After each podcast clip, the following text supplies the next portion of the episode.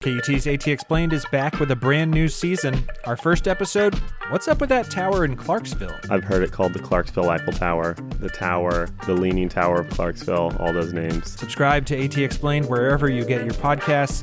And don't forget our next ATXplained live show at the Paramount Theater on April 3rd. Brand new stories told live on stage. Get your tickets at austintheater.org. Support for ATXplained Live comes from Meals on Wheels Central Texas and World Interiors. From KUT and KUTX Studios. This is KUT.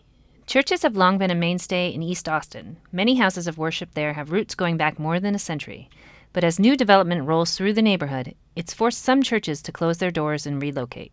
KUT's Syeda Hasan reports on how some congregations have adapted. In a few minutes, Pastor Clarence Jones has a meeting with a potential buyer. So if you notice as you were coming in, you saw the for sale sign. He's been having a lot of these meetings over the past two years, ever since church leaders decided to put the Greater St. John Baptist Church up for sale. Hopefully it will sell and we can relocate. uh, so that's what we're looking forward to at this time. The decision to sell didn't come lightly. Jones says the church has been here at the corner of Greenwood and Pennsylvania Avenues since 1945.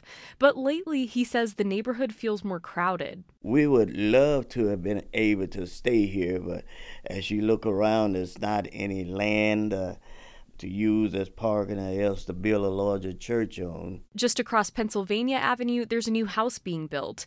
Another bright blue two story home is for lease right across Greenwood.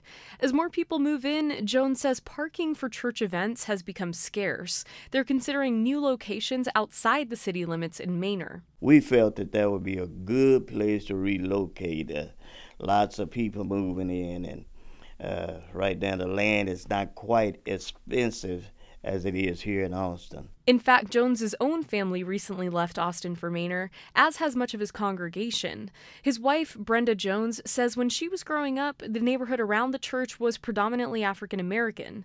She says, in a sense, the new diversity is a good thing, and the church is open to everyone, but she hasn't felt welcomed by new residents. They don't want us to have the loud music, the worshiping hours, so it's time that we should move. So it's really about the time. You know what I mean? It's time for the church to spread our wings. A couple miles east, another church has already made the move. I think the people were just so happy, number one, to be in a larger space. Renette Bledsoe is the senior warden at the St. James Episcopal Church. A few years ago, the church left its old home on MLK and moved to a spacious new facility on Webberville Road. Bledsoe says they made it a point to stay in East Austin. That's just simply the historical foundation of this church.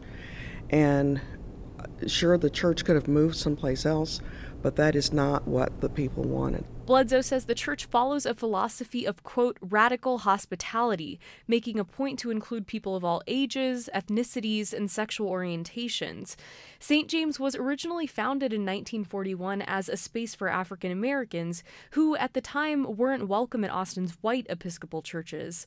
Bledsoe says members actively recruited a more diverse congregation. People made a, an effort to go out and invite others to come and to worship. People that may not have looked like them, to invite them to come in and to worship and then more people invited people to come in. Today, St. James hosts a weekly service in Spanish. Bledsoe says some members commute from as far away as Burnet or Taylor to come worship. Still, some say the loss of nearby residents makes it hard for East Austin churches to hold on to their roots. It's a huge blow to the community. Nefertiti Jackman is the executive director of Six Square, a nonprofit that works to preserve and celebrate African American heritage in Central East Austin. The group's office sits down the street from a Methodist church on San Bernard Street. Jackman says on Sunday mornings, the neighborhood is transformed. There's cars parked everywhere. There's a vibrancy with people coming and going as they're worshiping but you don't see that during the week, and it's really unfortunate. Jackman says she hopes to see creative uses for churches that are struggling to retain membership, uses that would keep them active throughout the week. She's hopeful about a new city program that would allow for houses of worship to rent out spaces to artists as a source of revenue. And I've long thought about that. How can we partner churches with other nonprofit organizations looking for space?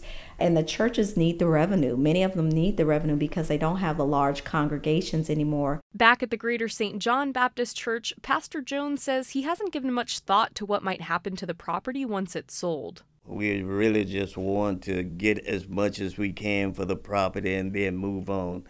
And I know that most places they're putting up condos uh, and uh, you know apartment complexes. So we're thinking that that may be just what happens here. Jones says the thought of leaving East Austin is bittersweet, but he thinks wherever the church moves, his congregation will follow. Syeda Hasan, KUT News.